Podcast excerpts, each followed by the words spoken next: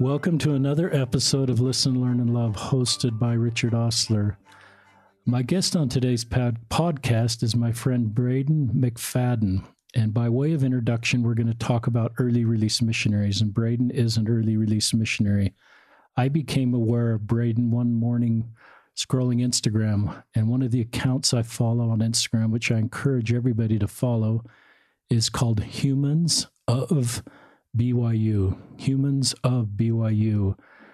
And then I read Braden's story. It's a two part story of his journey as an early release missionary. So I encourage everybody to follow that account. I love that account, its ability to bring voice to everybody at BYU and the beautiful, unique paths that everybody walk, and our ability then better to meet everybody's needs as the body of Christ. Um, but we'll get into Braden's story. Um, just as an overview, he's an early release missionary, came home from a mission in Alaska um, through because of his mental health and emotional health. And he'll talk about that journey. He'll talk about how difficult it was to sort of stay a member of the church, um, even with a deep testimony of the church, and talk about that journey and ultimately how he felt his place is in the church and now um, active, committed member of the church. He's been an EFY counselor and is willing to talk about this. And I think that just helps others that um, are helping early release missionaries or are release missionaries or just had difficult things come in their life. Um, our podcast room is filled with friends of Braden that have come often in these podcasts. My guest brings um, just friends with them. It's, it's a kind of a ex- wonderful experience to share together. So, um, friends Elise, Gabby, and uh, McKenna are here with them. McKenna is um, Braden's sister who also served a mission and is also an early release missionary. And uh, it's possible we'll have her share some of her journey um, as part of the uh, part of the podcast. We had a prayer before we started. We just pray that a spirit will be here to help you. You know, a lot of you are early return, early release missionaries that um, went with full desire to do everything right and things just kind of unraveled that were outside of your control. And I hope that what Braden shares give you hope that you didn't do anything wrong and that all this was outside of your control and that we need you in our church and your gifts and contributions perhaps are even more needed because of the unique road you walk. And I hope that if your parents or local leaders working with early release missionaries, what Braden shares will give you insights on how to help other people. So, with that, welcome to the podcast, Braden. Thank you. Thank you for having me. Tell our listeners where you grew up. I grew up in Texas, Dallas area, so about 45 minutes north of Dallas and McKinney. And if you're a senior in high school, tell me about your life in high school, sports wise, early morning seminary wise, what you want to be doing when you graduate. Take us back to your senior year. Senior year. it was a good year. It was a good um, year. it was a good year. Uh, yeah, it was I Texas kid. I was on the football team. What position? I played outside linebacker. So I was about a buck sixty playing outside linebacker. I was a little undersized, but I loved it. Loved hitting people. Um, it's just it, it's a love I'd have my whole life. It's great. So I was playing football. Uh, I was on the track team too. I pole vaulted. It's unique. So yeah, it was it was crazy how that happened, but I was doing that. Um, I was in the choir as well. Um, they would make fun of me. They'd call me uh, the Troy Bolton of McKinney Boyd because I was on the football team and I was singing. So the women probably like that. yeah, I don't know about that, but um, yeah, it's early morning seminary was a struggle. What time was, did your alarm clock go off? or do you are you blocking that from your mind? So alarm would go off at 5:45. Braden getting out of bed would be like 5:55, 5:50. and then just hustle to the to the church. So that was that's about when we, we had it started at 6. Started so. at 6.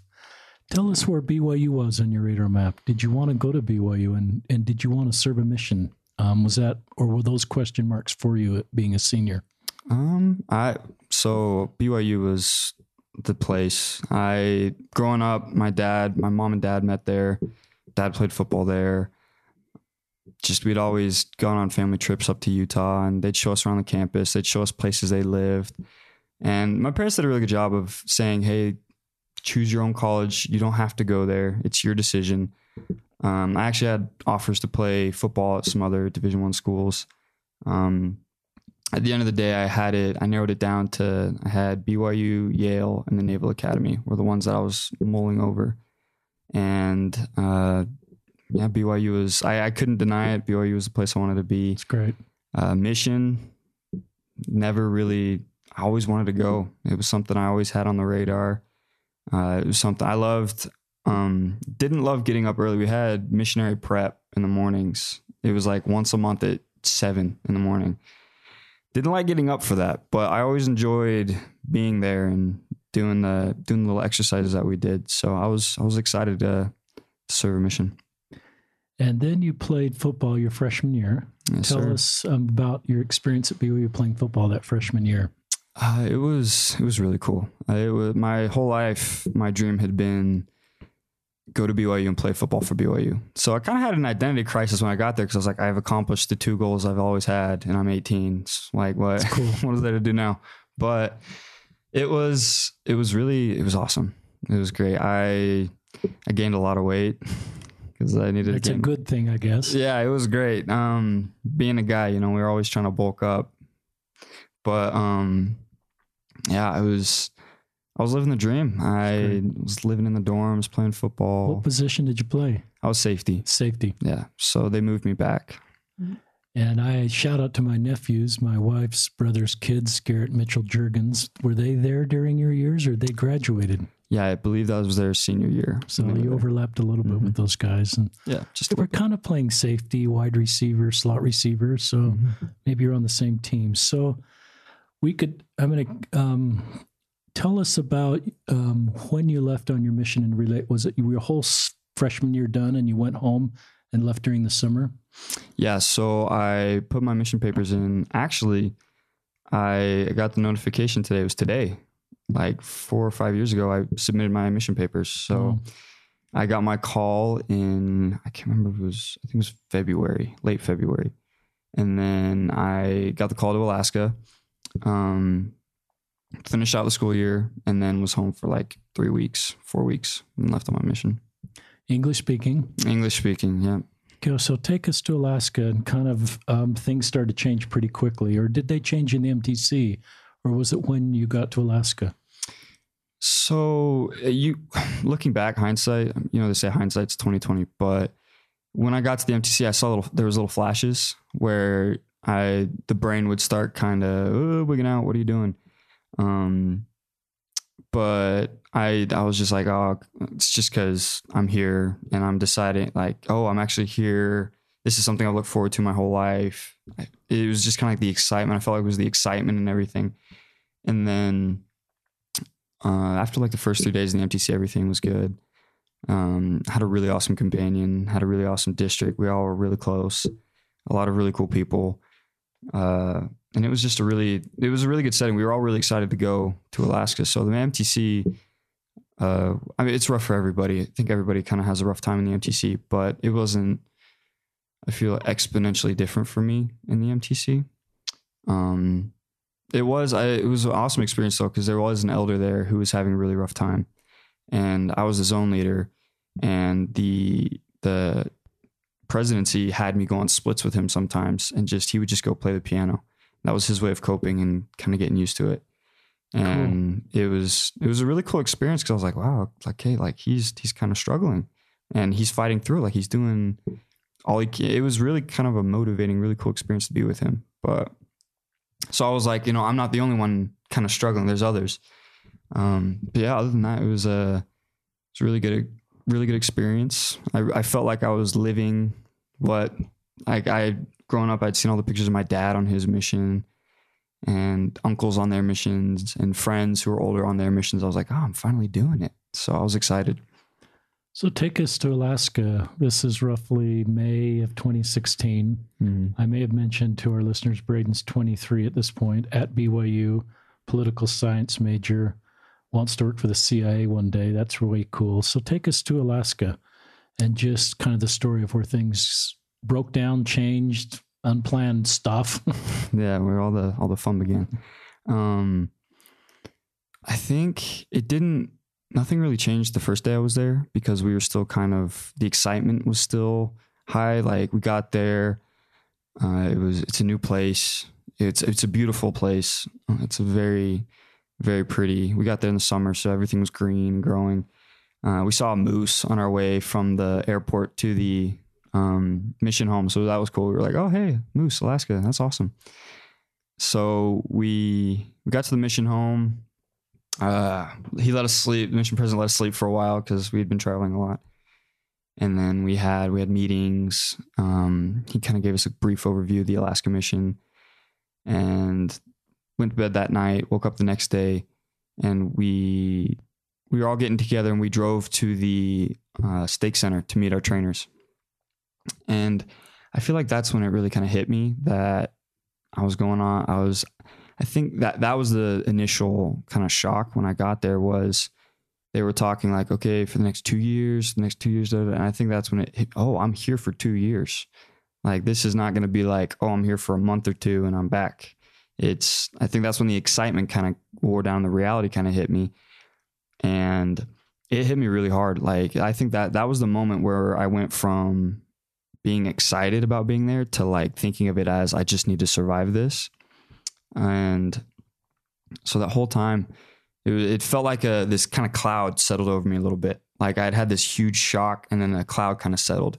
I was just kind of like my mind was racing, and I was like, "Come on, you're fine, dude. Like this is great. You're here." But then a part of my head was like, "No, dude. Like we're here for two years. This is crazy." So it, it was. I was like, "Whoa, like what's going on?" And then we met our trainers. Uh, my trainer was a great guy. His name was Elder Cox. Um, two, two totally different people. He is he's from St. George. He was a lot more into the computers and he was a lot smarter than me when it came to computers and things. I was the, the kind of the football guy. I was we were very different. Um, he was a great guy, but we we got together. We had like a farewell dinner or lunch. I can't remember which. Then we drove back to the apartment, and uh, I think the problem was, and once again, this was this wasn't his fault. This wasn't anybody's fault. It was just kind of like how events fell. But for the next, we had zone conference the next day, and then the following day we had uh, weekly planning.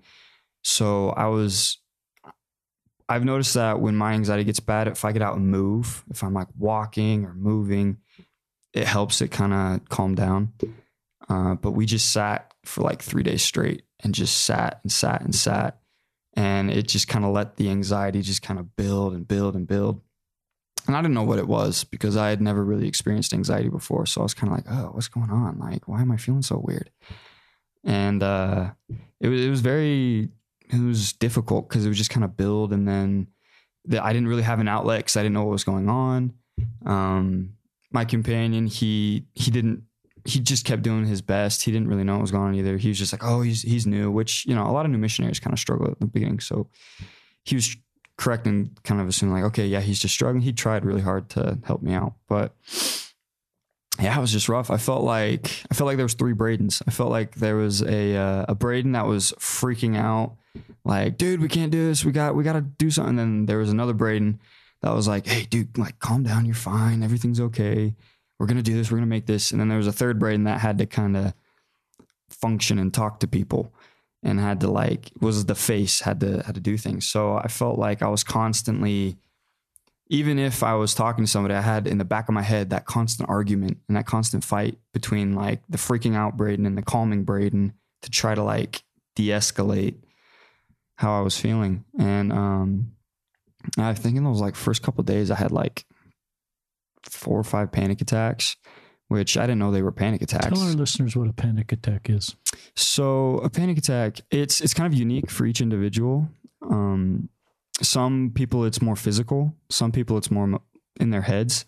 For me, a panic attack is my brain kind of gets thinking and then it kind of runs away. It's like a runaway train and I can't stop it. I can't control my thoughts and it it kind of just is like it's I mean, that's it's like a runaway train. It just kind of, and then it escalates, escalates, escalates, and I can't calm it down. Um, and if I'm if I'm your companion, am mm-hmm. I aware that this is going on, or is this just all going on internally, or at some points does it manifest itself externally to people around you? Um, for me, I, it was all internal. Uh, the only kind of time you can really tell if I'm having a panic attack is if I go really quiet. That's when you you're like, oh, like because I I like to talk, I like to be involved, I like to talk to people. Uh, but if I kind of go quiet and I'm kind of shut down, that's when you can kind of like, oh, like he's because I'm sitting there trying to like I'm in my own head trying to like, hey, calm down, calm down, calm down, and it's not calming down. Um, so yeah, it was really hard to tell if it was if it was uh, happening or not. Um, so yeah, there was no real. I think the the way that you could tell if I was having a panic attack was we had so our, our kitchen and our uh, living room was connected, and we called it the Elder McFadden runway because I would just walk in a huge circle. If if my head was giving me, I, t- I told him I'm like, dude, my head's going crazy. I gotta just get up and walk. And he was really good about like, Elder, you have to sit there and do, he's like, no, dude, like if you have to get up, get up. Like I'm not gonna. So and that actually helped getting up and just kind of walking in that circle. And so while I would, would be walking, I'd be like, giving myself pep talk, like, come on, Elder McFadden, you got this. Like, you got this, you got this. Um, just like two years isn't that long. Like, you're okay, man, you're okay. Uh, and like it was like a, I was thinking about the two years, or I was thinking about how I miss my family, or just all these little things. And then um, sometimes we would just, I'd just tell him, I'd say, "Hey, Elder Cox, can we just go on a walk?" He's like, "Yeah, let's, let's, we'll just go on a walk." And just getting outside, and that would help. But um, it just kept getting kept getting worse and worse and worse. And I'm an individual who I I like to help people, but I don't like to let people know I'm having a hard time. I I like to I'm like, okay, this is like my problem. I'm going to deal with it. I don't want to burden anybody with how I'm feeling. So I didn't really tell a lot of people that I was struggling. I tried to put on like a a face of like, okay, yeah, it's a little hard, but I got this, you know, this is good. Um and I I think I like unintentionally hurt myself a little bit by doing that, but it was it, it kept escalating and escalating. And I remember my prayers would get my prayers just got more and more desperate. Like, hey, Heavenly Father, I need a miracle. Like, I need some help. I need some help. I remember I read the account of Alma when he his conversion when he was like, I never felt pain as excruciating as was my pain, but I never felt anything as was the joy of my when I was forgiven. And I was like, oh, maybe that's what's happened. Maybe I'm having this excruciating pain so that I can feel the joy of missionary work and really have that joy in my life. So I was praying. I was like, Heavenly Father, like I'll do anything you want me to do. Um, I was like, I'll I, will i will take like 15 minute breaks. We'll only take lunch for like 30 minutes. We'll do everything you ask of us in the White Handbook. Just you know, take this away. And um, it, it just got really hard. It I I kept telling myself I was like, you know, I just need to work harder. That's what I do. I just need to work harder because all growing up, if thing if anything was ever hard for me, if anything was difficult, I was always tell myself, you just got to work harder and work smarter, work harder, you can overcome it. And in a lot of things in life, that's true. Like if you work hard, you can. But this, that's the funny thing about anxiety. If you work harder without necessarily taking the right steps, without working in a correct way, you can actually damage yourself even more. So the the harder I worked, the worse it got and I was confused. I was like, hey, you know, I'm trying to like, I'm trying to work hard. I'm trying to do the best that I can. Why is this getting worse? And um, I it was also like my whole life I'd kind of known what I what to do.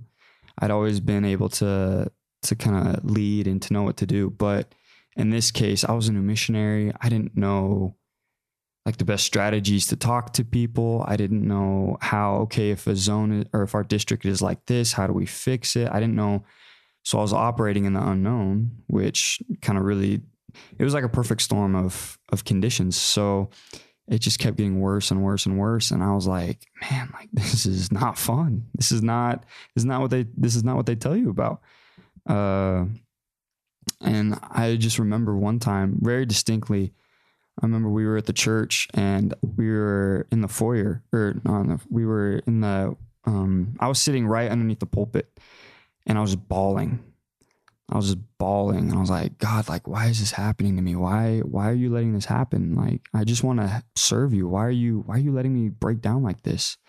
And I was just bawling, and my, I just remember my companion was sitting right behind me, and just had his hand on my shoulder, and it, I was I was beginning to question things I'd never questioned before because I was like, this, this is not how this is supposed to go. This is not the, this is not how the the roadmap is supposed to unfold.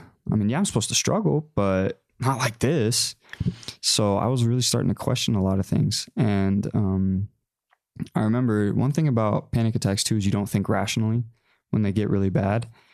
And I got to the point where I was like, you know, what if I just like broke my ankle or something? What if I just did something so I could go home? And I was thinking of ways to kind of get out of it.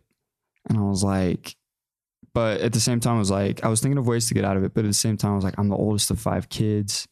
I'm the example. I'm trying to set a good example for my siblings. I'm trying to be that. I'm trying to pave that road. Um, everybody in my ward, they all they've told me like, oh, our son looks up to you. Oh, our son. And I was like, I can't let them down. I can't, I can't be that person that lets that kid down. That kind of, I have to fight through this for them. I have to do this for them. So, um, it, it got, it got pretty bad. Like I, I would say I was reduced down to like straight animalistic, just survive, just get through the day my only relief was going to bed because I was like, okay, I can get away for like a couple hours. And even then, like sometimes I'd wake up in the middle of the night and my brain would instantly start going. So I'd be up for like an hour or two before I could fall back asleep. So it just got very like I lost 30 pounds. I was barely eating. Um, and at the same time, I was pushing myself harder and harder because I was like, I just got to keep working hard, just got to keep working hard. And it was just really doing a number on me. And i was like there was times when my panic attacks were so bad i was like you know what? If i just died this would all be so much easier. I was like that that would simplify things so much. And that thought really scared me because i would have that thought when i was in the worst of the panic attack and then you know panic attacks eventually end and once they ended i was like did i really consider that like did i really think dying might be a better option would that include suicide? Did you have suicidal thoughts? I would say yes. I I mean there was one time I remember where I was kind of just laying down on the ground and I looked over at this cord and I was like, "Hmm. What if I just, you know, tied it around my neck or something?" And then instantly that when I came out of that panic attack, I was like, "Whoa, whoa, whoa. Why would I even go there?" Like I would never rationally think of something like that. So I think that's the straw that kind of broke the camel's back. I was like, okay, I am definitely not in a good place right now. Like if I'm thinking of stuff like this that I've never even considered in my life, like this is not good. So I remember on a P day, I was like, I finally emailed my parents. I was like, hey, this is what's going on. This is the real deal. This is what I've been thinking, how I've been feeling. And my parents were like, "All right, we're gonna we're we're calling your mission president. Like this this is this isn't good. You're not in a good situation." Good. And I remember my mission president called us and was like, "Hey, Elder McFadden, you want to come down to the the mission home and talk to me?" And I remember I don't know why I said this, but I was like, oh, "I don't know, President. Like it might ruin my companion's P day. Like this is his only day off." And I was like, here you are thinking of others. I was like, I, I, well, and I genuinely felt bad. I was like, this is his only day. I'm like, he's had to put up with me these past six weeks, and that hasn't been easy. Um, so I just remember, and I'm like, oh, that was, uh, I, I, wanted that meeting, but at the same time, I didn't want that meeting. It was kind of funny. Um, but yeah, I went and went and talked to him, and the second I got in there and started talking, I just broke down crying. Um, I just I told him everything. I was like, I I just I've been struggling really hard. And he's like, all right, well, what we're gonna do is we're gonna call your parents, and you can talk to him for a bit. So he got his phone out, dialed my parents, put the phone on the table, walked out. Um, it was ringing. The second my parents answered, I just broke down again, and I was just like, I don't know what to do. Like, I want to come home, but I don't want to come home at the same time. Um, I didn't know what to do. And so my mom said something that really kind of helped me. She's like, you know what? We're taking this out of your hands. Like, we are taking, because you are clearly not in a good place right now. And we don't want you to have to make that decision. So it's, I'm sorry, but we're taking this out of your hands. And I remember I was like, dang it. But at the same time, I was like, oh, thank heavens. Like, I don't have to, I don't have to make that decision. Um, so they were like, my parents were like, you know, this this is not your this is not you anymore. We're we're ta- you're our kid. We're you're you're not making this decision. So um, mission president came back in and he's like, ah, we'll have you go talk to a specialist real fast and see if you know there's some medicine you can take. We can keep you at the mission home till you get back on your feet. I was like, all right, yeah, I can do that. And so I went to the uh, we went to a building. Um, it was like ten minutes away, and there was the uh, one of the church social services people there. And I remember going in and talking to him. He's like, "All right, here, take this test." And then I filled it out and I gave it back to him. And I just remember looking at his eyes; they just got really big, and I was like, "That's probably a test I didn't want to ace." But uh, I aced that test, so he was just. I was like, uh, "There we go." Um, and so he called my companion and he's like, "All right, what we need you to to do is just look after each other and you know be there for each other for a while."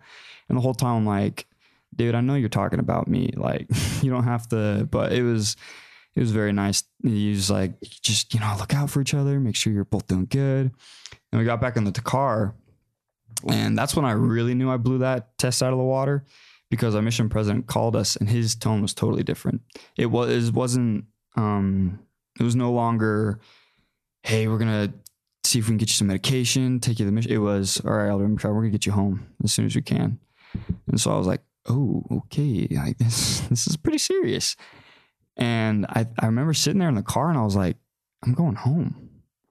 Like this, never in my wildest dreams that I think this would happen. I this didn't even into the realm of possibility for me. So I was I was like, what, what's what, what is this? So they they worked very quickly, and the next day I was on a plane. That next evening, um, I was on a plane to Dallas, direct flight to Dallas from Anchorage to Dallas, and that was one of the the suckiest plane rides I've ever had in my life. I remember uh, it was interesting because they had a uh, in the area we were in, there was a little outdoor library, and I love to read, and so I've we were kind of just looking at it. We put a Book of Mormon in there um, one day, and I grabbed a book and I liked it, and I was like, "Oh, cool." Um, and I brought it back to the apartment, and then I was gonna return it, but um, I remember I was sitting on the couch and I was like reading it, reading it. My companion was like, "Dude, that's not like church material," and I was like, "Dude, this is getting me through the day. I'm reading it." So um, I had it in my bag and I got on the uh, I was getting onto the plane and I was kind of looking in my bag and I saw the book in there. I'd forgot to return it. So I was like, oh man, like dang it. So I just remember the whole flight home just to distract myself. I just read that book. That's interesting. That's I was great. like, I'm just gonna pile through this book. Um, yeah, it was like I remember because I I hate turbulence. I'm not a fan of turbulence. And on that flight home, every time we had turbulence, I'd be like, you know, if this plane crashed, I wouldn't be too uh, too torn up about it. wouldn't have to face my family. Wouldn't have to face. I, okay, you know that that's the only time I've ever been okay with turbulence was on that flight home. So fly home, get to McKinney or to Dallas. Um, it was like morning time, and um, get off the plane, go to baggage claim, and there was nobody there. I walked out and like, huh, fitting, you know. And I, I learned out later that they had told my parents the wrong gate, so they're at the wrong gate. And so I was like, all right, well, you have no phone. Yeah, I had no phone. I was like, this is the perfect ending to a perfect couple weeks. Um, so I was just sitting there at baggage claim, and then I heard my name, and I turned to my parents, and I knew I was messed up when I saw the look in my parents' face because their eyes just got really big. They were like, they just kind of looked at me. Um, and I mean, they, they didn't just stand like they ran up and gave me a like big bear hug. My mom and dad hugged me and started crying. And that's when I broke down and started crying. I was like, I was just bawling. Um, and I remember asking them later, I'm like, why, why did all, why did I look so like, why did y'all stop for a second? And they were like, cause you honestly looked like a shell of yourself. Like that suit that you were wearing when you left, you filled it out pretty nicely. Not when you were back, you were you were barely like the suit was swallowing you and they were like your shoulders were slumped you you couldn't look anybody in the eye um, essentially i looked like a broken individual and they were like we didn't know that it had gotten that bad for you. Like we we remember what you'd said, but they were like, we, we didn't know that. And I, my uh, my mission president had told them they were like what he's gone through because I was only out for transfer. They were like what he's gone through in a transfer was more than most missionaries go through in their full mission. What a great thing for mission president to say.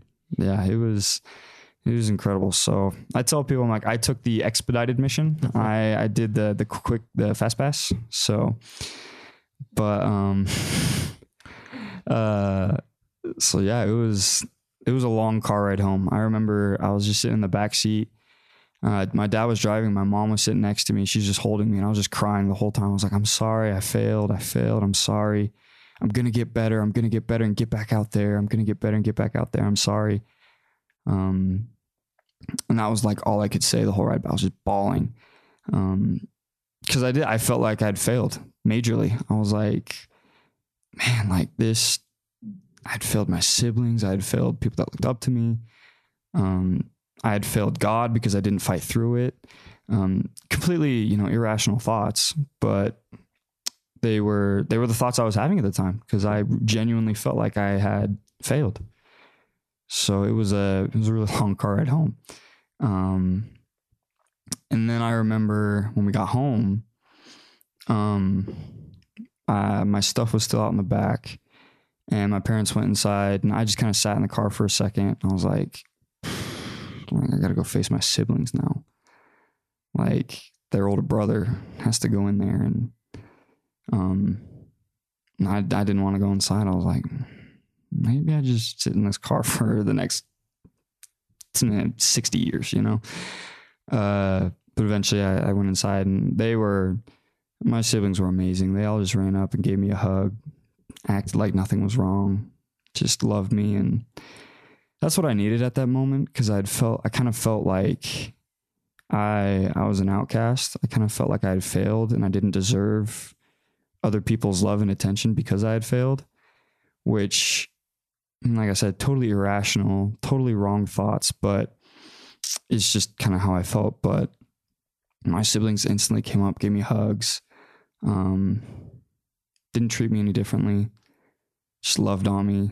Uh, yeah, and I remember my mom gave my sister McKenna a, a job. She's like, McKenna, you, your job is to is to make him smile. Every day, you have a job to make him smile um, and she did a really good job about it. It was very impressive because uh, most days I did not feel like smiling. I'm like, I don't want to smile. There's nothing to smile about. Um, but yeah, and I remember I realized that a part of me was like, oh, good, I'm home, so all my problems are gone. And that changed because I remember it changed when I went upstairs to take a nap and I woke up thinking I was still in Alaska and just started to have a panic attack. And I remember the room was dark and I just like stumbled to the door and just kind of looked out and I was like, oh, thank heavens I'm home, I'm not in Alaska. I was like, oh, maybe, maybe this followed me home. And so that that was kind of like the longer process that really I I thought I was I thought my journey was kind of over but I didn't really realize that's kind of when it when it began, when the worst parts kind of began. Let me um, ask you a couple questions, then I want to have you talk about the first time at church and for sure some of that. So, and maybe you'll get to this. Talk about your mom. If she were on the podcast right now, what? and you've got some siblings here that you're all lighting up about your mom. So if you're listening, mom, you've got a lot of love here. What about her story that gave you that said we want you to come home or whatever word? That's a really unusual thing for a mom with a missionary out 6 weeks to say to her missionary. What what helped her get to that point where she took that decision out of your hands and said that? Will you just speak for her a little bit? Yeah. I mean, if she was here right now, she'd be getting mad at us because we'd be making her cry. Um, well, there's a lot of listeners crying right now too. So But uh no, she me and my mom have we have a very special like I have a special relationship with both my parents.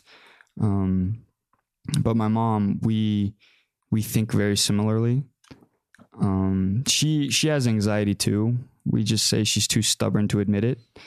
Um, she's an extremely strong woman who is, I mean, she's an amazing woman and she kind of influenced all of us to be better. And I think she kind of knew at that point. Um, she's always been extremely close to the spirit. Uh, when when I was younger, and even now, if I have hard decisions, I'm I'm always like, Mom, what do you think? What do you think about this? And she's like, Well, Braden, you can pray and get. It. I'm like, uh, but I want to know what you think. She's always been extremely close to the spirit, and um, I think she kind of realized, like, oh, like he's having anxiety. Like this is I she, now that I think of it, she did say that. She's like, Braden, this is anxiety. That's when I first kind of was like, oh, that's what's happening. Was on that call, she was like, oh, Braden, this is anxiety, and you're not thinking straight. And I think that's when she was like, okay, he's not thinking straight. He's in a really bad situation. I know what that's like because I have that a little bit. So I'm going to take the decision out of his hands because I know that'll kind of help him out. So it was, I think that was kind of what clued her in was she's like, oh, this is anxiety. He's having anxiety.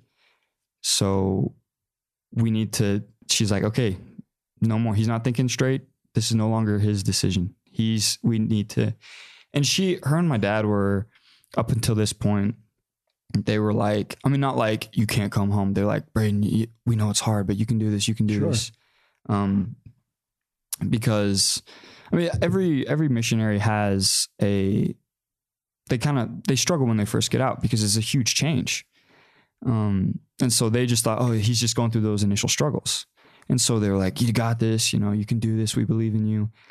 But then the second that they realized, oh, he's this is more than just that, they were like, okay, no, he he needs to come home. Like this, this is something that can't be fixed there. That he needs to come home. It's a good answer. And I know as lots of parents that have, you know, children on missions are aware of the normal sort of bumps that hit the road, mm-hmm. but there's a, a level of discernment. I think sometimes parents uh, receive personal revelation for their kids. That's a doctrine I believe in, Mm-hmm. and moms in particular. And I just admire your mom's sensitivity to the spirit and her understanding of you to get from all the hopes to have you serve a complete mission.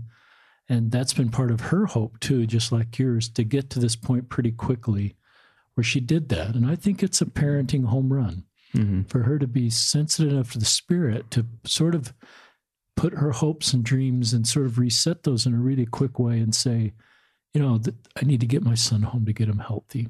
Mm-hmm. Um, so great job, and I I really admire your parents for doing that. Talk about this some as things are sort of unraveling, um, and this is my experience, sort of being as a bishop. Some would then, as you're sitting underneath that pulpit, and you're thinking, some would then think I've messed up sometime in my past. There's some every missionary going to mission has made mistakes. So then some would conclude that somehow they're unworthy of God's love or they've done something and they kind of go through the spiral of of over so, sort of self over self analyzing everything they've ever done wrong and that for, did you do that or were you able to kind of say this isn't a worthiness issue this is something different Um, I I think it was definitely more along the line. It I I didn't really thinking back. I don't think I ever really felt like oh I'm being punished for Good. past sins. I good I didn't. I never really felt like that. And my my parents really, and my bishop. My bishop was amazing. Like I remember, he came over, like the because he knew I was coming home because he's the bishop. Um, he came over like the night after I came home, and he just talked to me. He he didn't say anything about a mission. He he just he's like, hey, how you doing, man? Like just normal conversation. Um, he didn't wait for me to. He didn't bring up the mission. He waited for me to bring it up. Um, and he was just. He's like, hey, you know, I'd love to take you out to eat sometime.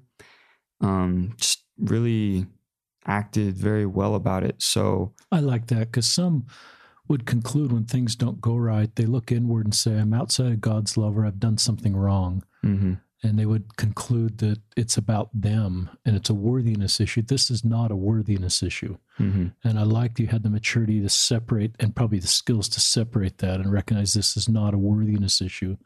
This is different. Mhm. Talk about, um, let's go to kind of part two. And this, um, humans of BYU did a good job because they made this two different Instagram posts. Mm-hmm. And I saw the first one and was anxious to see the second one um, shortly after. But talk about it starts with I felt judged the second I walked back into church um, my first Sunday. Tell Yeah. us just about that and and then how difficult even attending church became. Yeah, so it was kind of funny because when our bishop came over, he was like, "Hey," um, after we've been talking a while, he's like, "Hey, like I know it might it would be hard, but we'd love to see you on church Sunday. I know that might be hard for you. Don't." I remember I was sitting. I was like, "You know what? Is it okay if I get up in church and talk for like the first thirty seconds, first minute?" And he just kind of looked at me. He's like, "You, you want to get up and talk and say something?" And I was like, "Yeah, can I can I get up and talk and say something?" And he was like, for sure. Like you, you can definitely get up and talk. Um, so I remember that Sunday I walked in and I kind of expected everything to be like it used to be. And, but then I walked in and the second I walked in, everybody that looked at me, I mean, people were obviously looking at me because they're like, oh, like, I mean, that's just how humans are. We're like, oh, he's home. Like everybody's curious. Why is he home? um, not necessarily in a judgmental way, just kind of in a way of like, oh, this is new. We are wondering why he's here. But I felt like every eye that was on me was like, why is he home? Like, did he do something on his mission wrong? Did he, did he screw up? Did he like, why is he home? Like, why is he here? He should be on a mission. Um, which obviously isn't like majority of those people were obviously not thinking that, but that's just how I kind of interpreted it and I remember I kind of walked in there. Um, at first I was like, I was kind of standing tall. I was like, oh, I'm back, back where I belong. But then as it kind of went on, I just kind of shrunk and shrunk and shrunk, and I was like, oh man, what am I doing here? Like all these people looking at me, man, they're probably so disappointed. They're probably wondering why I'm home. Uh, and then I like got up on the stand to to sit there to talk, which was even worse because then you're like right there in front of everybody, and I was just like, "Oh, this was a dumb idea. Why did I want to do this?"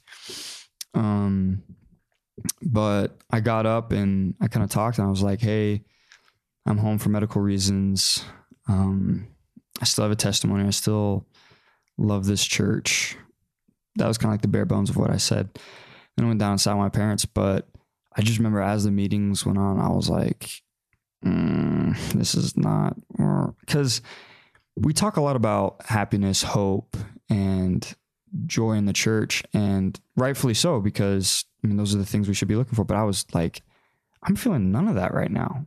Like, do these people realize that bad things can happen? And like, even if you're living the doctrine the best you can, you're not guaranteed to be happy, joyful, at peace all the time.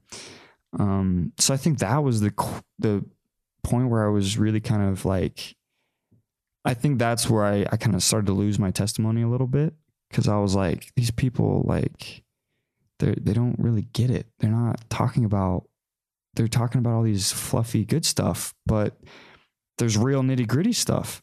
Um, and I remember I mean, there was it was that whole Sunday. It was nothing but love. Like I remember, a lot of people came up to me, and they said they didn't say anything about my mission.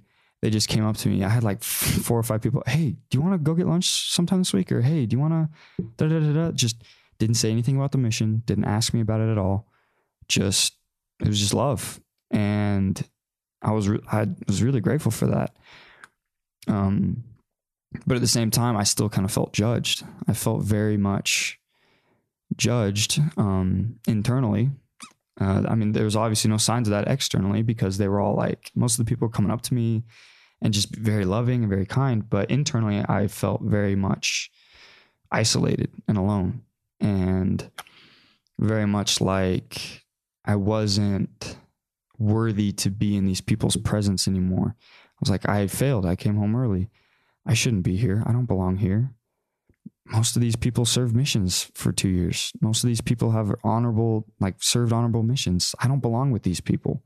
I came home early. I, I shouldn't be here. Um, and that's kind of how I felt. And then, um, it just it was kind of like a, a downward slope from there because shortly thereafter I, I got diagnosed. They had they said you have PTSD from your mission. So anything church related um, just did not go well for me. I I would try to read the scriptures, start having a panic attack. I'd try to say a prayer, start having a panic attack. I'd walk in for sacrament meeting, start having a panic attack. Like it's funny because even to this day, I've gotten over it. But um, if it's Sunday and I hear the Mormon Tabernacle Choir and hymns, my anxiety rises a little bit. I don't know why. It's kind of like a weird little thing, but and I love the uh, Mormon Tabernacle Choir. I think they're great. It's just I, like an internal reaction. Is it's that's just that one thing where I'm like, oh man.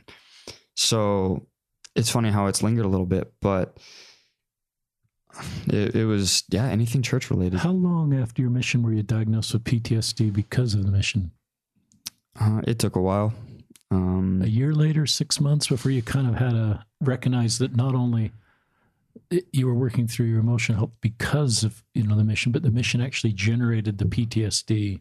So mm-hmm. would the. PTSD diagnosis be a year later, six months later? It was about a month after a month I came later. home. So yeah, it wasn't it was, too long. It, yeah, it was quite some time. Um, I was meeting at the time. They had me meeting with a uh, church social services um, counselor, and he was a very nice individual tried to help a lot but i think he was trying to help me with more of the mission aspect of it like it being okay that i came home. And i remember thinking i'm like dude that's that's not what i need help with. Like i know i'm messed up. I know i know i was supposed to come home. I need help with what's going on in my head right now. Like why am i having panic attacks all the time? Why am i just constantly depressed? Why am i just constant why is my brain just it felt like my brain was trying to hurt me. Like why is my own brain trying to hurt me? Like what can you answer those questions instead of um, and i don't think i made it very clear to him that that was kind of what was bothering me. So it wasn't his fault at all. But um and like initially when i got home my anxiety levels did drop a little bit. But i remember talking to somebody later on um and he was like well yeah that's usually what happens when you get back in comfortable surroundings things kind of drop a little bit, but then they kind of they'll they'll go back up. So he didn't think um, I wasn't on any kind of medication until like a month or two after I'd been home. And so and that was like when things like it got to the point where I I literally could not get out of bed and take a shower without my parents helping me. Just couldn't get out of bed, didn't want to move, didn't want to do anything um, I just remember it was like this dark fog over my head, and I was like, my brain hurt constantly because um, I was constantly fighting it still. Um, even if I was engaged in an activity or doing something, I, no matter when it was, it was always in the back of my head, this knot of like anxiety and fighting. And no matter what I did, it was always there and it never went away. Um, and at times like I, I, realized that when i went to the gym that helped me a lot. Um, and when i did there were certain things that would kind of help push the fog back a little bit but it always inevitably came back. So it, it was it, i i definitely was like broken down. I went from being from playing football at byu to not being able to take a shower without my parents help. So it was it was very humbling and kind of scary, scary. reduction. On behalf of our listeners, just mm-hmm. there's a lot of people right now who just love to jump through the mic and give you a big hug that are in gyms or driving that have had some tears in their eyes just because you're so courageous to share this story. And I know your sister here is kind of a similar story. And um, McKinnon, maybe we'll have you do a podcast on your story too, or weave you in a little bit to this one. But it's really courageous what you're sharing, and you're a very good communicator. So you've been on a really brutal road, but you also have some really gifts to communicate that brutal road. And some of the visual imagery you're bringing to your brain and the knot and the two sides of your brain, it's part of you have a gift of communicating um, the road you're on. Yeah, had a lot of time to think about it. that's for sure. So, um, church generated PTSD is kind of an mm-hmm. interesting. We don't. I've never had any training on that. I've recognized that at times people have experiences in our church that can generate PTSD. Mm-hmm. And it's not because our church isn't true or because there's bad people in our church out to create PTSD. It's just sometimes what happens. And that happened to you for in Alaska. Mm-hmm. And I'm glad that you kind of got a term for that. Um, just ex- how did that, you know, some of the things in your second post talked about how difficult it was to attend church and even have you turning feelings bitter feelings. I don't know if those are towards the church or just kind of Mhm. explain because of this where it brought you with your feelings about the church and then how you work through that. Yeah. Um, I honestly Did you think you would leave and just were you ever thinking of leaving the church? Weave that Mhm. in there too. for sure. Um, honestly, I the best word I could use to describe it, and I'll obviously explain, but like I, I felt betrayed. I was like, what what's going on? I left to serve you. I I left to serve a mission for you. I left to bring people um, for God. I left to go bring people to you and try to spread your gospel. And this is what happens to me. I get torn down to the point where I can't take a shower without my parents helping me. And um like uh, I honestly I felt because I was like in the past, whenever I'd been having a hard time, whenever uh, things hadn't been going good, I'd pray, I'd read my scriptures, and those would always calm me down. I'd always feel not peaceful every time, but I always felt like okay, like things are gonna. I'd always had come out of that rejuvenated in a way. But now, every time I try to do those things, I was reduced to a panic attack, and I was like, why would you? Why would you take that away from me? Why? That's something that I held so dear. And it's just me trying to do what you ask each and every one of us to do. You ask each and every one of us to pray, to read our scriptures, to do these things, and that you will bring us peace. Why am I getting panic attacks? Why am I getting kind of left, like thrown to the wind on this? Why is it messing me up? Um, so yeah, I felt I kind of I felt very betrayed. Uh, And was that it towards God or the church or equal? um, more towards God. More towards God. more toward Okay. God. Um, I definitely, uh, the church. It was de- church was definitely really pretty rough because, um, like it or not, there were some individuals who were like, "Oh, why are you home? Like, why are you here?" And it minority, like no, nowhere near the vast majority of the people of the church when I came home were kind and loving and very accepting, but there were a few that um, it was kind of like there was a little bit of judgment, um, and that kind of made me well, and like I remember when I was giving my, uh, I was talking to. ah, What is it when uh when you come home from your mission and you give your Homecoming? Um, yeah, it was like the rep- yeah the High Council report. It was the High Council report. I remember I was in the High Council report and I was kind of explaining everything that was happening, and one of the guys in there was like, um, I can't remember. Was, he was an older gentleman, but he was like, uh, yeah, you know, like I think um, what uh, President Hinckley said about service really could have helped you in this situation. Yikes. And I remember afterwards we uh we got in the car and my mom and dad both looked at me and like we wanted to punch that guy. Um and yeah, it was like and I just remember looking at him when he said that and I was like, dude, you're not in my head. You don't know what was happening. Uh, I, I I understood he was trying to come from a good place, but it was just a, there was just kind of a lack of understanding of what was happening.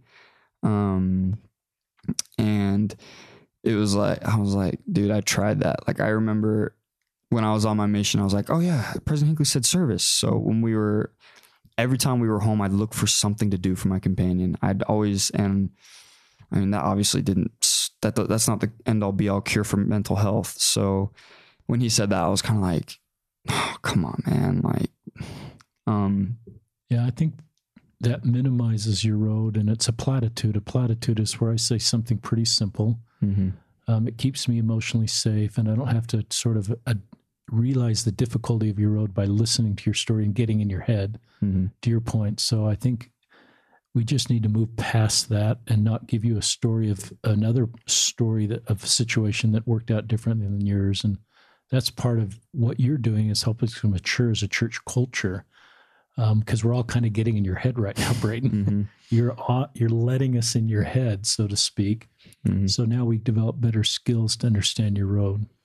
Yeah. Talk about just the bit- the just your journey with the church, a feeling maybe you even may leave, or you Mhm. needed to leave, or even you're talking with your parents potentially about leaving the church, and ultimately why, where that went, and why you stayed, and how you worked through that. Because I've met with a lot of people that feel kind of similar feelings as you. They Mhm. don't have doctrinal issues with the church, or a, it's sometimes just a unique journey within the church that it's difficult to navigate.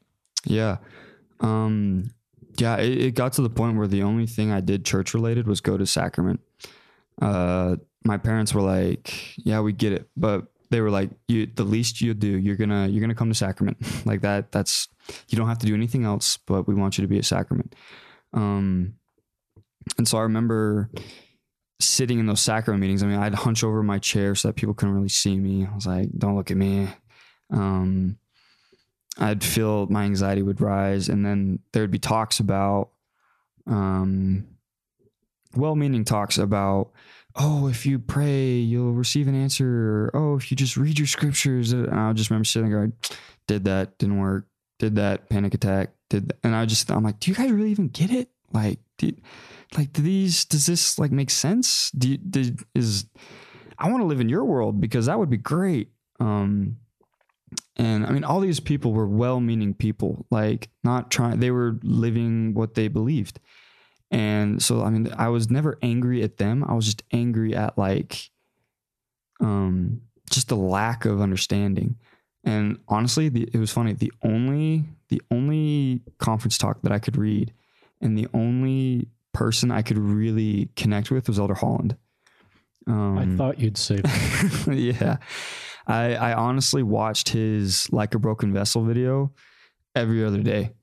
And I was like, this guy gets it. Like, he knows what it's like to um, have this kind of mental health.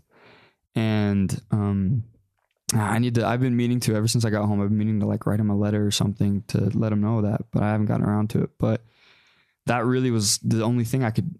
If somebody said in their talk, "I'm getting my remarks from Elder Holland," I'd be like, "Okay, yeah, like I can, I can listen to this. Like this is good." But, um, yeah, he was the only, only general authority who I felt like understood and kind of got what I was going through. Um, and so yeah, that, those were the only types of messages I could get, and I, I remember I turned to like um, I played a lot of video games. I watched a lot of TV.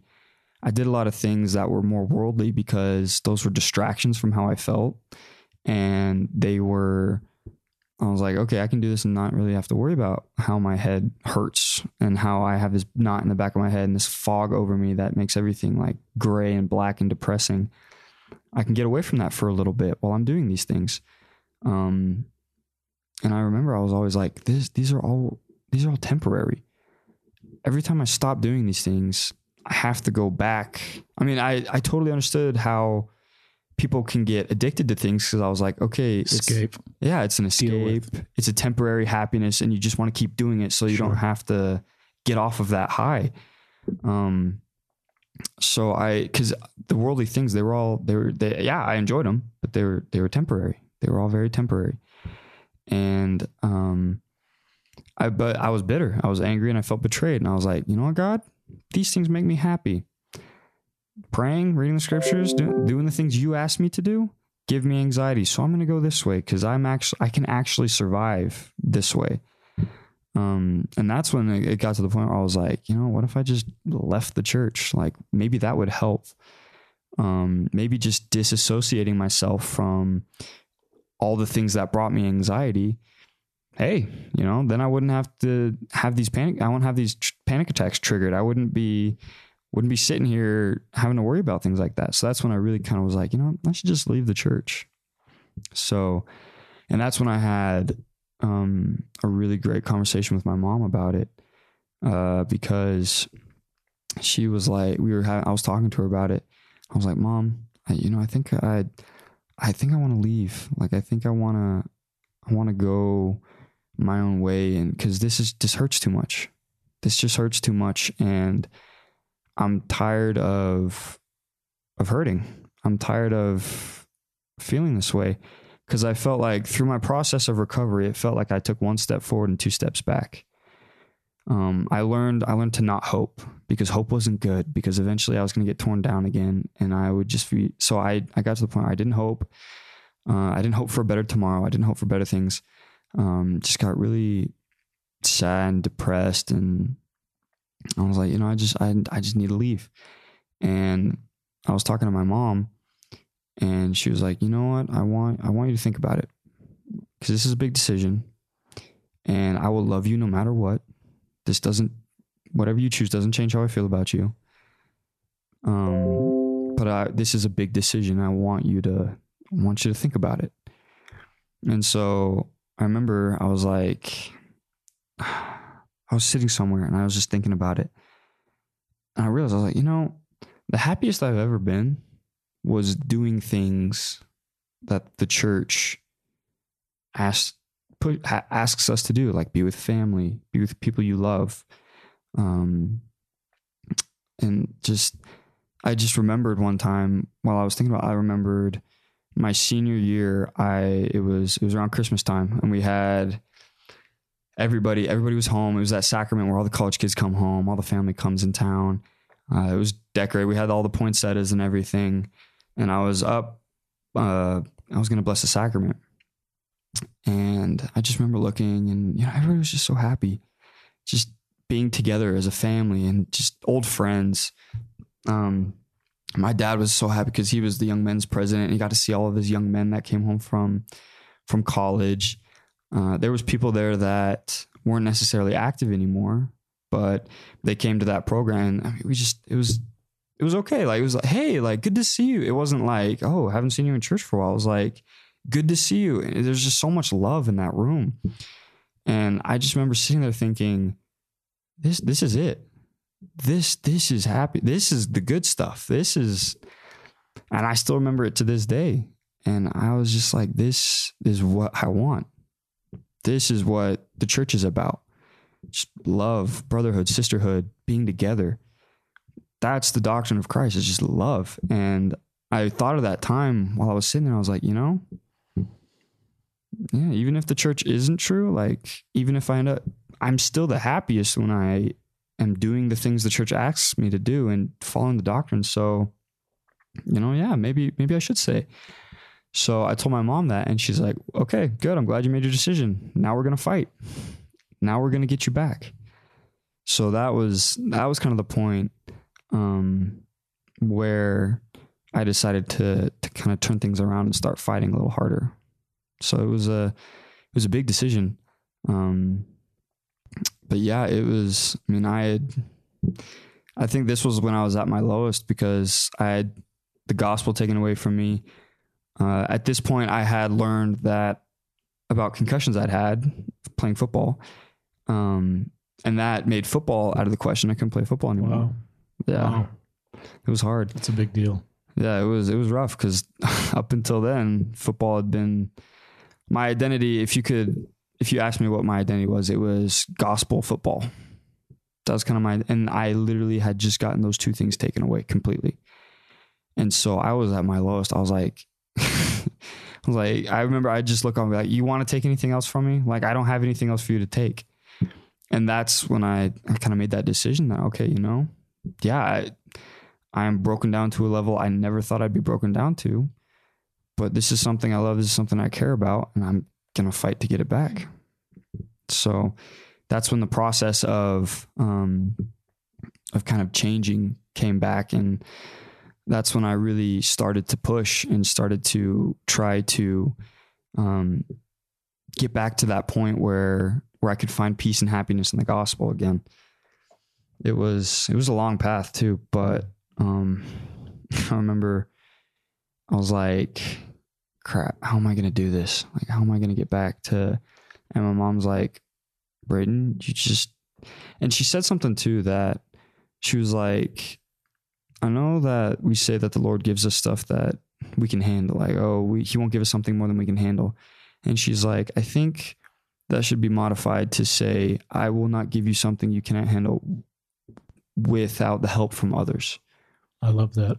Like I I genuinely think that the Lord gives us hard trials that we can't handle because He wants us to reach out and ask for help from others. Because I, me personally, I feel like that's how He talks to us mostly is through others, is through comments others say or the love of other people. And so He tries to He tries to teach us. He's like, hey, like these people around you, your circle, these are the people that matter. And I honestly I wouldn't be where I am today without the people that were around me. That was a big weight off my shoulders because I was like, I don't have to fight this alone. I have a lot of people in my corner who are going to help me fight this and help me help me win. I don't have to do this by myself. Um, and so that's what my mom said. She's like, Braden, we're all in this with you. You don't have to fight this alone. Whenever you feel like things are getting too hard for you, you tell us and we'll we'll be like your sister will come make you smile your other sisters will come talk to you. Your brother will bother you and annoy you and, you know, get your mind off of it. Like we're all here for you. So that's when it really kind of, I was like, oh, hey, you know, like I don't have to fight this by myself. Like I don't have to shoulder this burden by myself. I have others. And, um, that's, I, I remember I was like, I, I started reading the scriptures again and it got i was like i read one verse and i was like oh panic attack like eh. but then i was like you know what? I, I gotta fight through it you know i gotta i gotta i can't. The thing with anxiety is that it's scary it's strong it's terrible and it will control you if you let it. But the thing is you just you have to make the decision like i'm gonna fight it and i am not gonna let my anxiety dictate who i am I'm my own person. Anxiety doesn't define me. I define who I am. Um, and fighting it takes many different forms. Like, I mean, there's people, like I said, people experience panic attacks in different ways. They experience anxiety in different ways. But at the end of the day, I feel like you have to fight it in your own way. Um, so that you keep it from defining you. So that's what I did. I was like, all right, you know what? No, this, this my anxiety is not going to define who I am and what I believe. I'm not going to let this win. So I I'd struggle through, um, and I was meeting with um, professionals to to kind of help me out with the with the, with like strategies and how to how to fight these things. Um, yeah, put a big plug in for those because that's you you definitely cannot. They're professionals for a reason, and they know what they're talking about. Um, and medication is not a bad thing. It's not something that you should be scared of. Uh, it was something I was scared of initially because I was like, I don't want chemicals controlling my brain. But um, one of the uh, the people I worked with, he told me he's like, uh, medication used correctly, it doesn't control your brain. It helps you to fight it. It, it reduces. Um, it's like a it's like another. Um, you know, it's it's a boost. It helps you. It doesn't it doesn't do the fighting for you but it, it boosts you so that you can fight more effectively. So it's it's a help. Um, and so I, I definitely, yeah, it, it, was it because I was definitely very against it initially. I was like, I'm not putting any chemicals in my body, but then I now I'm like, I'm a firm believer. Like, yeah, if you need that, I mean, we have we've been given technology and science in our day to help with these things for a reason.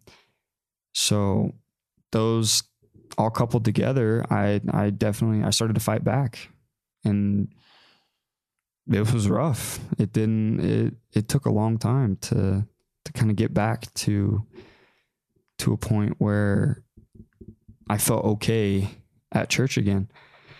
But um, I'm going to read this just from your Instagram post. Um, and this is once again a Humans of BYU. Um, I came home three years ago. It was only a year ago where I started to become myself again. I'm a firm believer in taking small steps.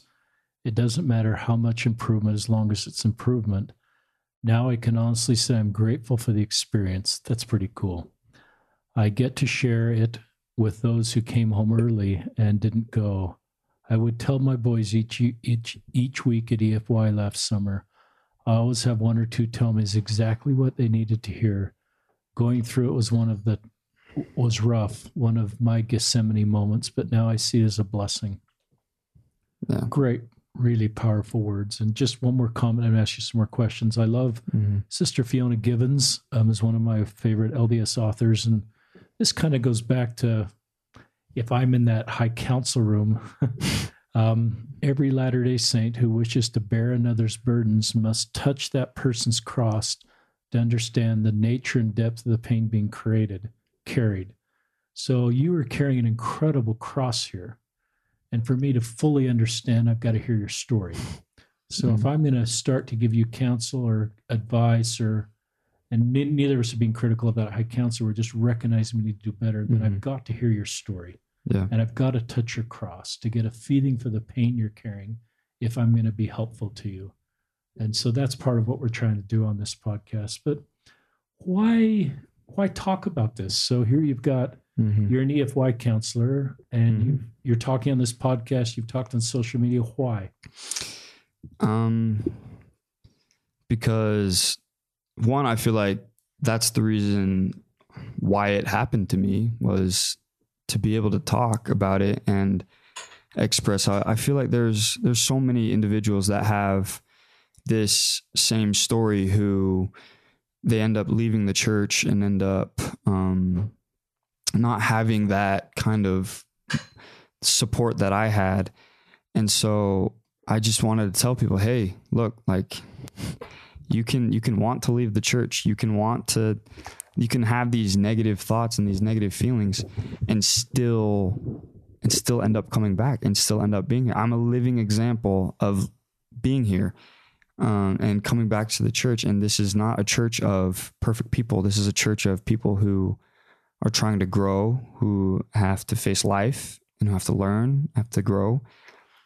And um, I, uh, I, I truly believe that it happened. This this happened to me so that I could, um, tell it, and I genuinely feel like it is a blessing now uh, people think I'm crazy after I tell them what I went through. They're like, "You see it as a blessing?" I'm like, "Yeah, I see it as a blessing." Because, well, so it's very interesting because before my mission, there was individuals who I couldn't really talk to, who um, were having doubts about the church, didn't feel like they fit the church mold, didn't um, didn't feel like they belonged, and they they never really opened up to me because they were like, oh, he's like the golden child. He's doing everything right. Um, but now, ever since I've been home, it, it's great, given me an amazing capacity to empathize with people, and I've been able to talk to people that um, I probably would not have been able to talk to had I served that full time mission. I I've been gain, I've been given an insight that not a lot of people have and it's it's allowed me to have really good candid conversations with people that I never would have had before and I'm really grateful for those because I would much rather um, have a person who has been who has seen life, who has been tried and has come through and I'd I'd much rather listen to a person like that than somebody who um, has never really kind of had to to deal with deal with hard things. Um, I'm a, I'm a, I I love hearing those stories of people who left the church and then came back. I'm like they they get it. They they left. They they had questions, but they they came back. They knew that this was where they needed to be. Um, I'm like those people have seen life. Those people know what life's like, and they came back because they knew this was the place to be. And I feel like that's kind of how my story was because I was like, I wanted to leave. I pretty much left for a space of a couple months, but I came back because I knew this is where I wanted to be.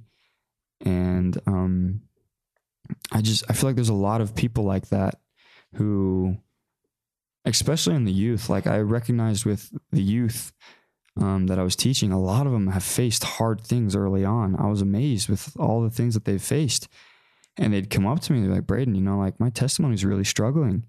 Like I'm having a, and I could, I could literally look them in the eye and be like, Hey, I've been there. I have been there. I know what it feels like. Talk to me. Tell me how you're feeling. Tell me what you're thinking. Let's talk about this.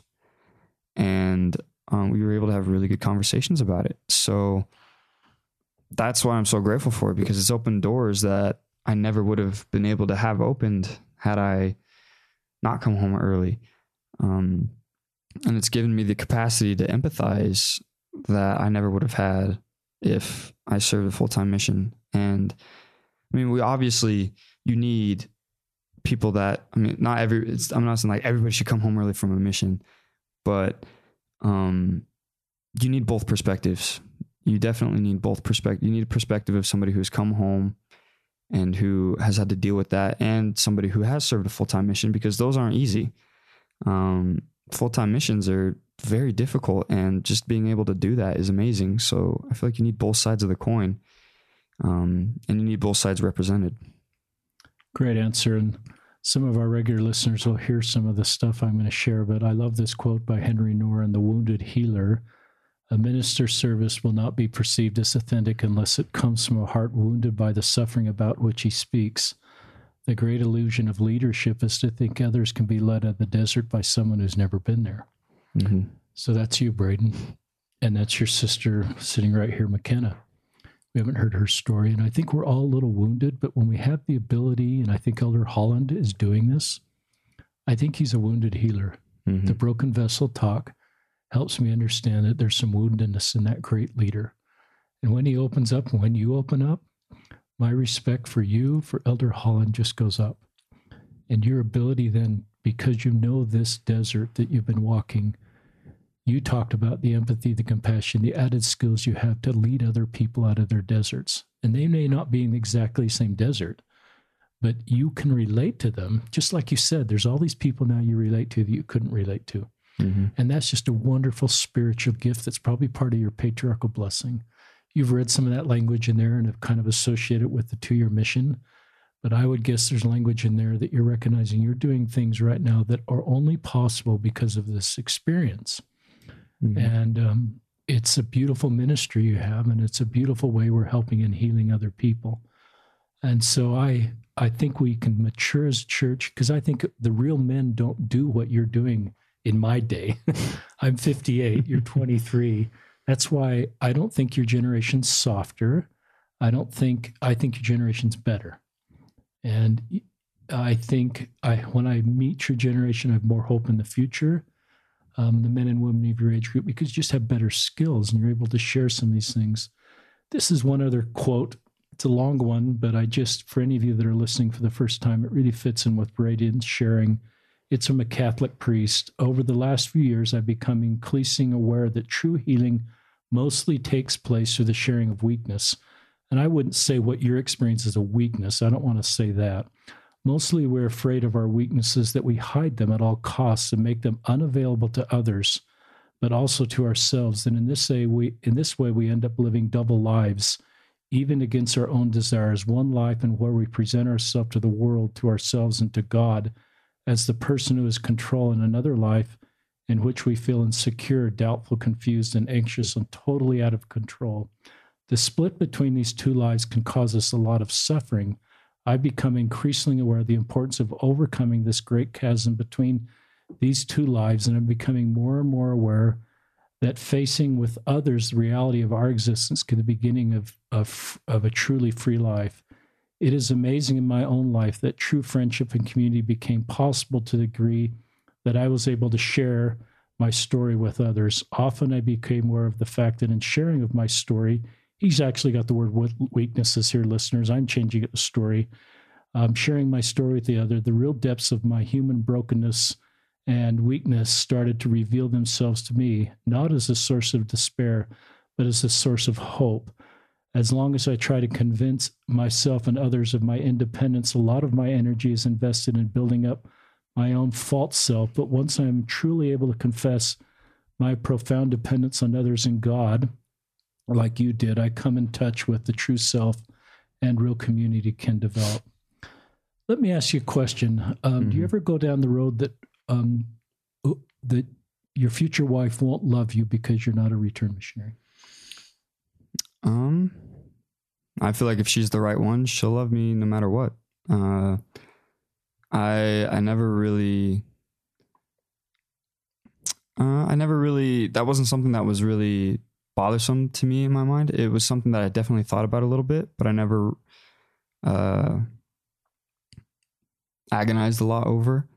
I I definitely feel like if she's the one I'm meant to marry, she will understand what happened and um you think it will cause her to fall in love with you even more because of your story? let's hope so. Uh, that'd be great. But yeah, uh, I I think yeah, if she's the right one, she'll understand, she'll know, and she'll be able to we'll be able to have that strengthened relationship because of because she does understand and she has that empathy.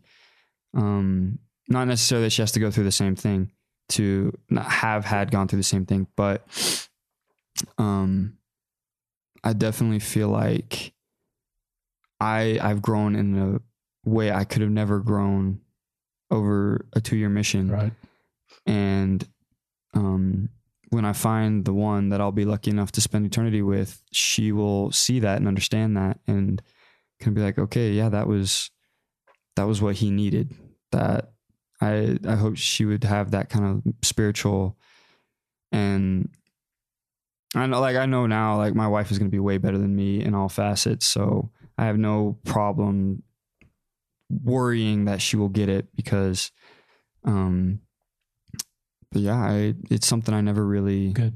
I'm Really glad you about. haven't gone down that road. And Mhm. some do. And I would just, um, working with the YSAs, um, you know, if I could sit at your wedding dinner and hear her tribute to you and maybe her parents' tribute to you, she's going to fall in love with this part of your story. And she's going to recognize the great Christ like and manly attributes that have come into your life because of this. And she's going to recognize you're going to be able to heal her in a way that other, no other guy could. You're going to be able to go with her and have conversations with her that no other guy will. And she'll, and I say this to you, Braden, sitting across the table, but I'm also saving it to listeners that feel a little broken. And she's going to recognize that you're going to be able to do things for your kids that that not many people can. And so when you've got teenagers, you've got complicated stuff as parents, she's going to recognize, you know, this is one of the reasons I'm falling in love with this guy is because he is going to be able to do some things for our kids that I know will be really helpful. Maybe that's partly what your mom has been doing for you because of some of the, cha- you know, just her anxiety that you mentioned. Um, she's able to go where you need to go to help you.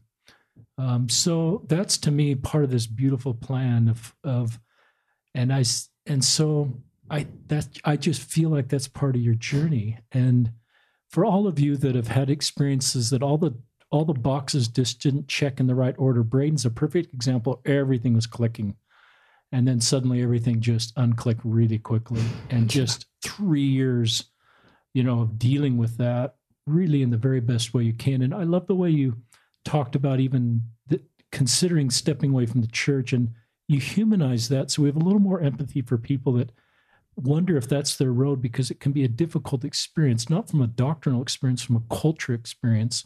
So i think you help us do better to help people that are kind of on the bubble there and i Mhm. think your mom did a great job in the advice and the way you took it slow you just said okay i'm not going to commit to anything more than a sunday Mhm. sacrament meeting. I'm not. I'm just going to read a little bit at a time, and I think that was really thoughtful. Um, and I love now that you're telling your story. Anything you want to circle back to that I've said, or um, or any parts of your story we haven't talked about? Um, there's not really. Then I'm going to ask McKenna a question. Um, Go for it. We may have you on a podcast if you want to share your story. You served. You just tell us your relationship with Braden. Are you older, or younger? I think you're younger because he's the oldest. And Yeah. tell us where you served and how long you served for, and kind of just a little bit why you came home. So, um, I am Braden's younger sister. We are only like 20 months apart, so we're just barely at that two year mark. Um, we grew up together. He's always been my big brother, and he'll always be my favorite big brother. but um, I uh, Oh yeah. I served my mission in Canada in the Toronto mission. Um, and I was out for a little bit longer. I was out for six months. She likes to hold that over me. Yeah.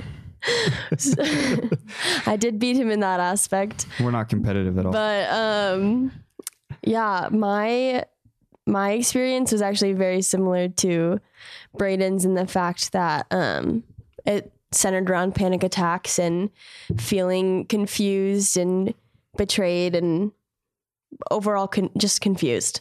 That's the best way I can describe it because um, it really was a time when I thought I was going to be able to like finish what he started. That's cool. kind of how I felt going sure. out. That I was good that he started the mission and then I was gonna finish it because I was going right out after him. Um, and I even before I even went to college, I had all my papers done. I submitted it the earliest I possibly could. And so whenever that started falling apart, I had so many questions as well. But thankfully, I had somebody who had already gone through it that I was able to come home to.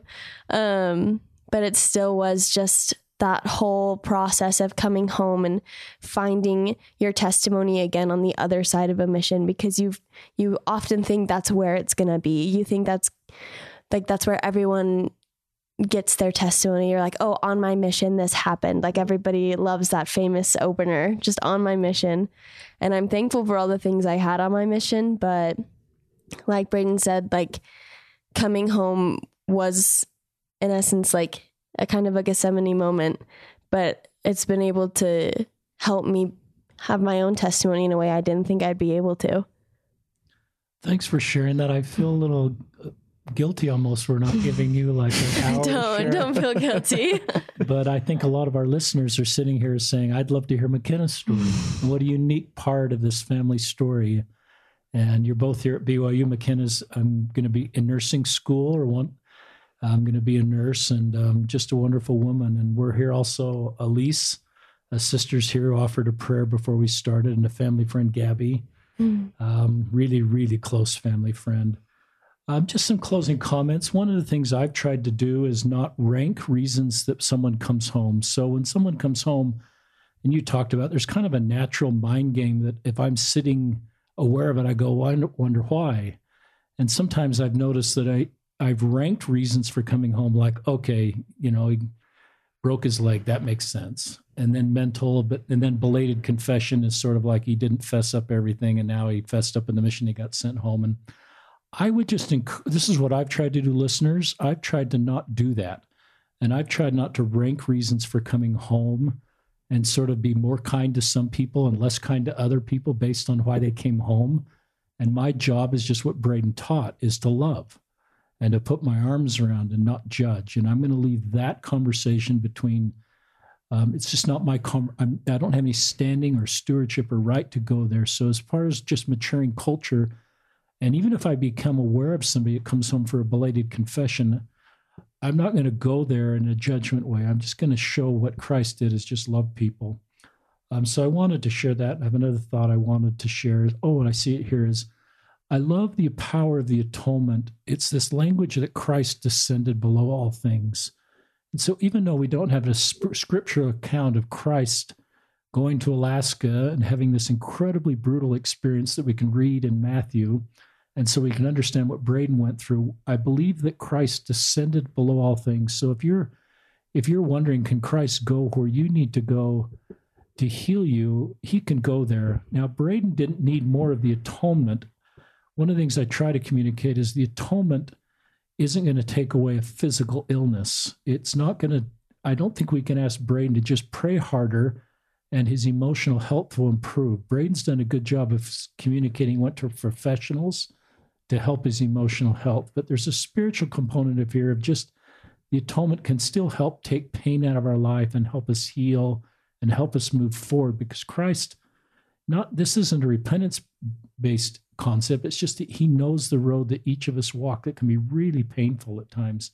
Even betrayal we feel from people in our lives that should have helped us better. So I want to be clear that what Braden's gone through is not a spiritual weakness and isn't solved by increased spiritual behavior. He had to solve it through going to professionals and hitting it head on. But there's a, a, a element of staying close to the church and the atonement and people loving him that allowed you know to you to re- stay a committed member of the church and now you've got this elder holland like sorry you're not going to like being compared to him but i'm going to do it elder holland like mission ahead of you where you'll you'll be a young men's leader, you may be a priesthood leader, and at times they won't know anything about your story, Braden, and you won't have to tell them. They will just know you get it, and somehow they'll just leave that interaction with you and go, "He got it. He helped me like no one else was able to help me." And some of your greatest, they're happening all right with already with your EFY kids, but some of your greatest paydays will be those experiences with others. And that's true of you, McKenna. And I think it's true of all of us is we're all a little wounded and we all that's part of our ability sometimes to be able to help others. Any closing thoughts, Braden, before we sign off? Um uh probably so this is something that I would tell my EFY kids and that really kind of helped me a lot put things into perspective was sometimes we kind of forget that we agreed to come here to be tested. We agreed to have trials like these and have insecurities and things happen to us that would test our faith. Um, I know a lot of people are like, oh, I feel like I'm questioning the gospel. Like this isn't right. This isn't. It's like no, we're we're supposed to have questions. That's how you grow. As, as long as you go to the right sources, you are encouraged to have questions and to grow. And um, I don't know if in the pre-mortal life I was like, okay, yeah, give me the concussions and the coming home early and the I don't know if I said that or not, but I know I agreed and I knew I knew full well what I was getting into beforehand and I still agreed to come down here because I knew the benefits would far outweigh what was happening. So when when people are thinking and are are getting bitter and angry and asking God why? Why is this happening? Um like like I was I was very bitter.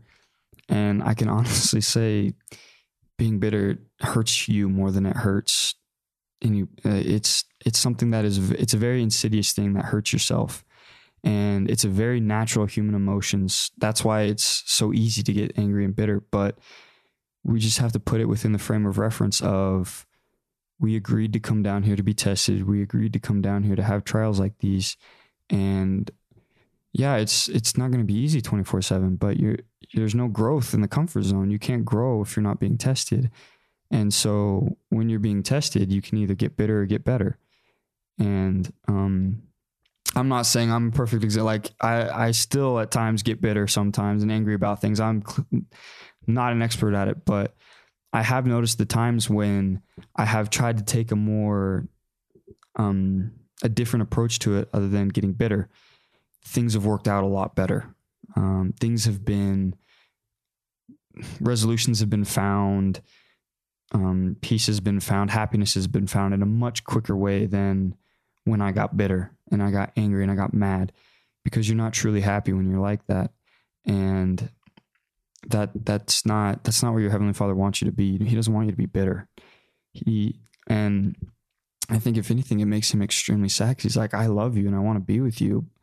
And your your anger towards me makes me really sad because i i, I literally just want to be there holding you and um so that was just that was that was something i constantly would push is that like you just got to change your perspective you got to say you were not you weren't forced to come down here. You were not forced to go through these things. You agreed to it. You said I wanted to be tested. I wanted to grow.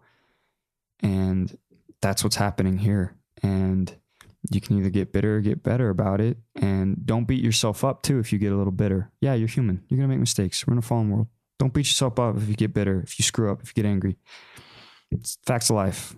But try to try to always have that higher mindset or try to develop that higher mindset and just try to find the good in life. Life is so much better when you try to find the good and not get better, not get bitter about things. And I, I had to learn that the hard way. I had to learn that because I'm a very stubborn individual. And I was like, no, I'm bitter and I'm staying bitter. And it was not happiness. And now that I've gotten past that, and I'm like, okay, God, yeah, I'm angry. Yeah, I'm mad, but I'm not going to get bitter. I want to understand. Thing, I'm way happier. I'm in a way better place, and it's it's a very it's a much better feeling. So that that's probably I don't know. That was kind of a soapbox, but good soapbox. that's that was that's my advice I would give to my EFY kids, and that's something that I learned through this whole process. It's great. Braden McFag- McFadden, the whole McFadden family, grateful for um, representing your family, sharing your story, Braden. It's a beautiful family story of pulling together and having each other's backs. And thank you, our listeners, for joining us on another episode of Listen, Learn, and Love, hosted by Richard Ostler.